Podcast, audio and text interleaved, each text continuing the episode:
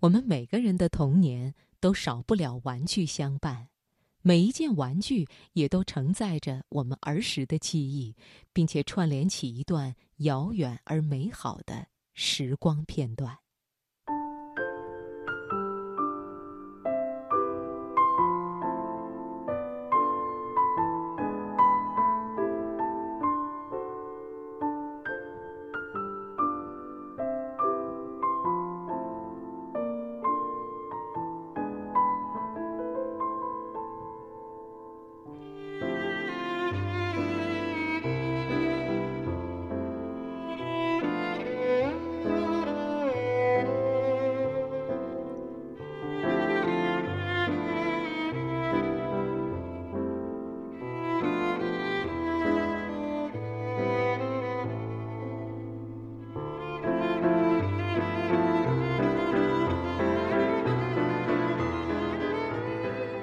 从小我就是个动作笨拙的孩子，儿童乐园里的各项器械我都难以胜任，秋千荡不起来，水车也踩不起来，跷跷板一定要对方是个老手，借他的力才可一起一落。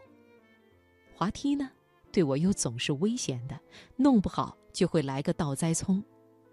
而且我很快就超过了儿童乐园所规定的身高，不再允许在器械上玩耍。所以我记忆中，乐园里的游戏总是没我的份。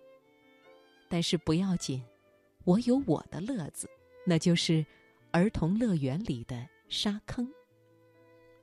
那时候，每个儿童乐园里，除了必备的器械以外，都设有几个大沙坑。围满玩沙子的孩子们，去公园的孩子大都备有一副玩沙子的工具，一个小铅筒，一把小铁铲。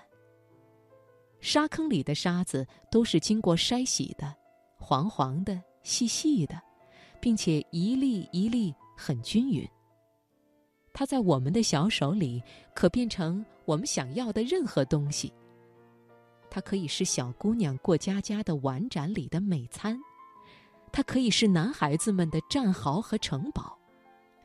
最无想象力的孩子，至少也可以堆积一座小山包，山头上插一根扫帚苗做旗帜，或者反过来挖一个大坑，中间蓄上水做一个湖泊。或者他什么也不做，只是从手心和手指缝里躺过去，手像鱼一样游动在其中的细腻、松软、流畅的摩擦。不知道是从什么时候开始，儿童乐园里的沙坑渐渐荒凉，它们激起了尘土，原先的金黄色变成了灰白。然后他们又被踩平踏实，成了一个干涸的土坑，最后干脆连同儿童乐园一同消失了，取而代之的是大型或者小型的游乐场，过山车、大转盘、宇宙飞船，名目各异，玩法一律是坐上去固定好，然后飞转疾驶，发出阵阵尖声锐叫，便完了。那时候，南京路和黄河路交接的路口上，有一幢三层高的玩具大楼，是星期天里父母经常带我们光顾的地方。印象中，整个三楼都是娃娃柜台，各式衣裙的娃娃排列在玻璃橱里，看上去真是五彩缤纷。这时候的娃娃样式基本一致。陶土制的脸和四肢，涂着鲜艳的肉色，轮廓和眉眼都很俊俏，身体是塞了木屑的布带制成，头戴荷叶边的花帽子，身着连衣裙。彼此间的区别主要是形状的大小，衣裙的样式、颜色以及华丽的程度。其实还没有塑料，娃娃的形象多少有些呆板，衣裙是缝制在身上的，不能脱卸，可这却一点不妨碍我们对他们的信赖，信赖他们的真实性。每个女孩子似乎都至少要有一个娃娃，她是我们忠实的朋友和玩伴。我和姐姐得到过一对丽人娃娃，一男一女，他们的形象非常逼真。女孩梳了发辫，不是画在头上的，而是真正的毛发编织而成，打着蝴蝶结。在他们比例合适的身体上，穿着绸缎的中式衣裤，衣襟上打着纤巧的盘纽，还有精致的滚边。尤其是足上的一双鞋，是正经纳了底，上了帮，鞋口也滚了边，里面是一双细白纱袜。他们虽是娃娃，看上去却似乎比我们更年长，他们更像是舞台上的一对供观赏的演员，不怎么适合做玩伴的。在最初的惊喜过去之后，他们便被我们打入了冷宫。我们玩的最持久的是一个漆皮娃娃，是我姐姐生日时得到的。许多娃娃都不记得了，唯独这个记忆深刻。她穿着大红的连衣裤和帽子，衣裤帽子全都是画上去的。她的头很大，肚子也很大，额头和脸颊鼓鼓的。她要比一般娃娃都要肥硕一些，也不像一般娃娃那么脂粉气重。她有些憨，还有些愣。总之，她颇像一个真正的小孩儿，抱在怀里，满满的一抱。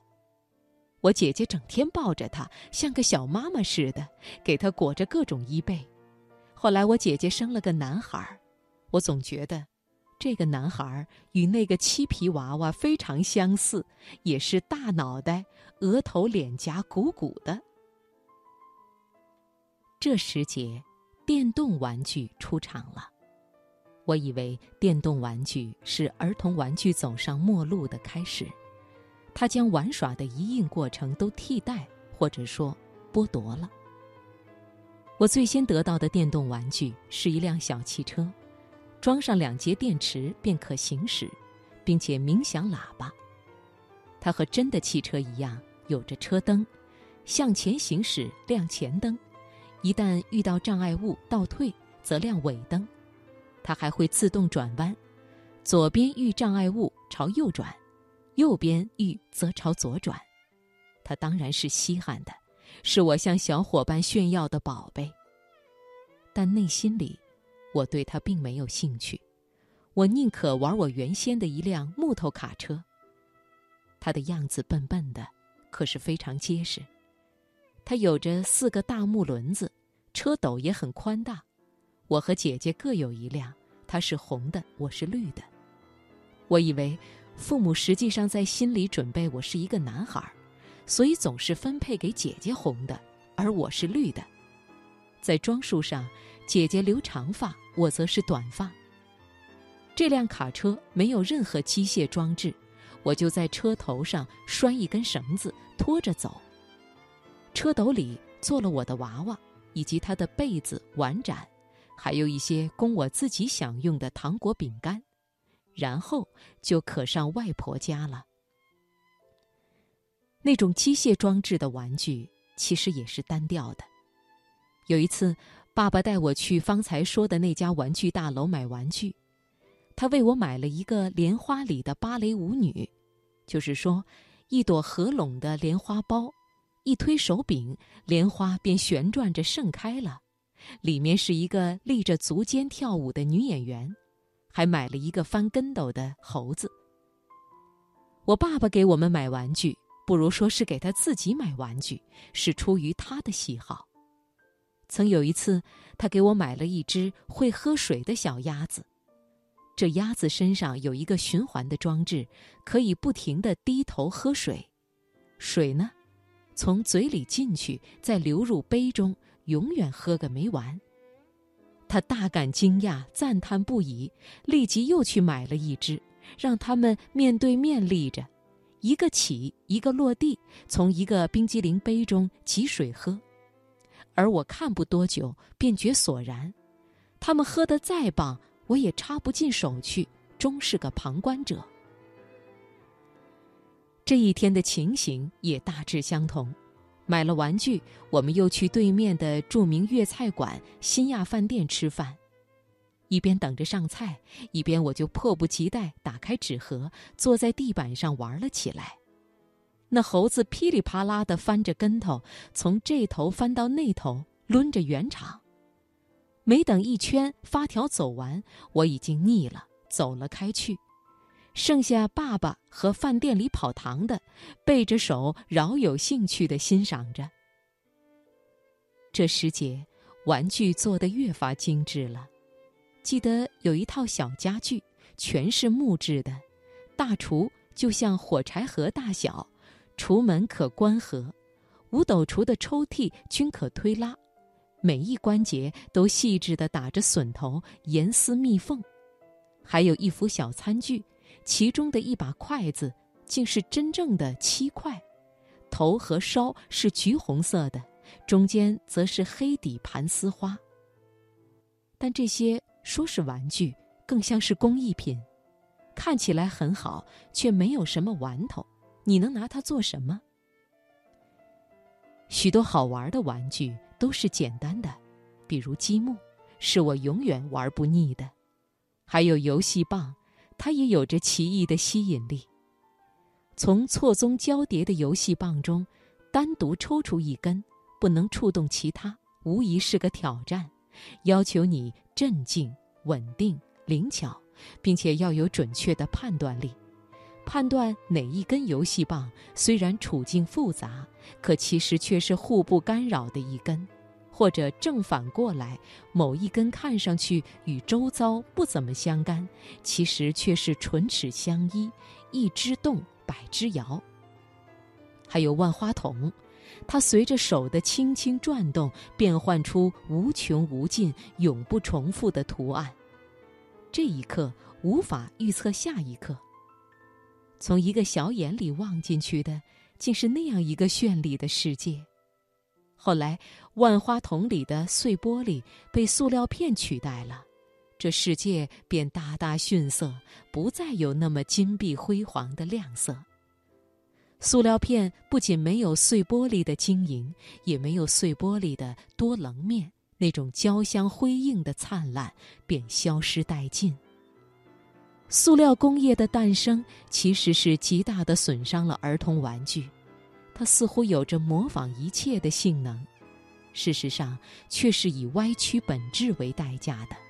万花筒就是一个明证。就像方才说的，父母无意中分配我和姐姐担任不同的角色，姐姐一定是女孩无疑，他们特别纵容她的女孩子的特性，他们给她买珠子，这些珠子实在美丽极了，形状、颜色各异，分门别类地安放在一大个玻璃盒里。当然，除了这些昂贵的珠子外，还有许多散装的珠子，廉价一些的，但也同样多姿多色。时常也带他去挑选一些，扩充他的珠子的库存。他拿根针，引根线，将珠子穿成各种饰物。而爸爸妈妈似乎从来不以为我也是需要珠子的，我只能蹭着玩一点儿，暗中满足一下自己被忽略的需要。我们还曾经有过一样特别有趣的玩具，那是一架投影幻灯机，是我们的三舅舅送给我们的。我三舅舅是个对生活特别有兴致的人，他经常别出心裁地制作一些小玩意儿。那时候一般家庭都没有冰箱，到了盛夏，剩菜很不容易保存，他就用几个饼干箱的铁皮圆盖钻三个眼，一节一节地穿起来，每一层可放一碗菜，然后挂在风口。他还喜欢拍照，拍过之后再将照相机镜头取下来，临时制作一架扩大机，冲洗扩印照片。这一回他送我们的投影幻灯机也是自己制作的。幻灯机是电影厂的废胶片，他很耐心地把这些废胶片挑选出来，按着电影的名目分别组合，并且尽可能根据电影情节的顺序制成一条条的幻灯卡。这台幻灯机使我们不仅在孩子里，也在大人中间大出风头。我们常常在家中开映，电灯一关，人们立刻噤声，电影就开场了。这台幻灯机伴随了我们很多时间，我们就是这样拉上窗帘，躲在幽暗的房间里，看着墙上映出的幻灯投影，讨论着电影中的细节和男女明星。渐渐地，结束了我们的儿童时代。